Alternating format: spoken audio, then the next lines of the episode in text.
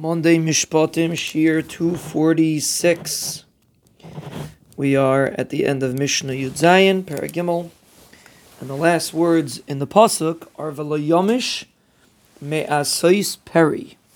This tree will not stop producing fruit. And this is the sign of life. The sign of life is when a person is able to produce. Production is a sign that a person's alive.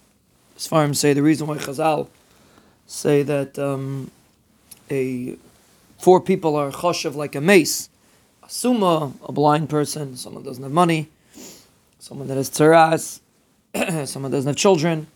They're all, they're considered dead for practical purposes because the life is represented in production, whether it's producing children, whether it's able to produce other things.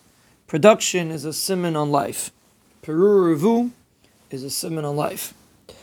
So when the pasuk's telling us, when the pasuk in Navi is the pasuk near me is saying "V'layamish mi'asayis peri," it's saying the chiyas that this tree has is not based on scenarios. It's not based on what's going on around the tree.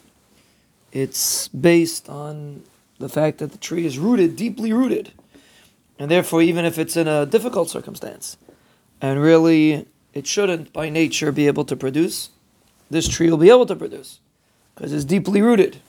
That's what Chazal are telling us. A person has is able to produce in Avodah Hashem. a person's able to produce in general. A person's able to produce in Avodah Hashem. Be Eila, say a Chiddush, say something new. Be Peru Ravu. It's interesting. They bring from the Zohar that when a person Nefesh Chaim brings it, when a person's able to be Mechadish in Torah, he creates new worlds. He's uh, it's his chadshus, it's chias.